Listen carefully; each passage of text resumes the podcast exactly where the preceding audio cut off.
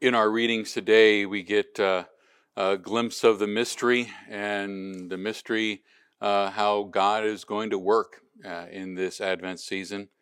The first reading from Romans chapter 16, Paul writes, Now to him who is able to establish you by my gospel and the proclamation of Jesus Christ, according to the revelation of the mystery, hidden for long ages past, but now revealed and made known through the prophetic writings by the command of the eternal God, so that all nations might believe and obey him.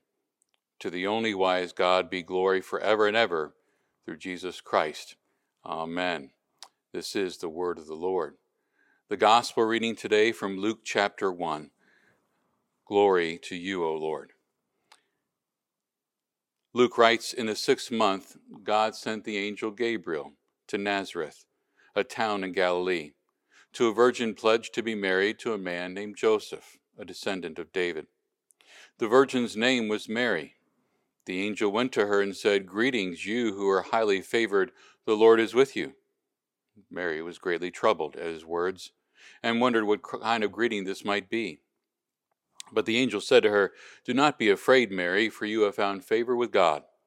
You will be with child and give birth to a son, and you are to give him the name Jesus. He will be great and will be called the Son of the Most High.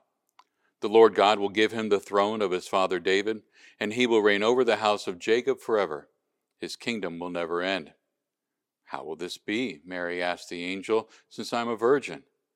The angel answered, The Holy Spirit will come upon you, and the power of the Most High will overshadow you. So the Holy One to be born will be called the Son of God. Even Elizabeth, your relative, is going to have a child in her old age, and she who is said to be barren is in her sixth month.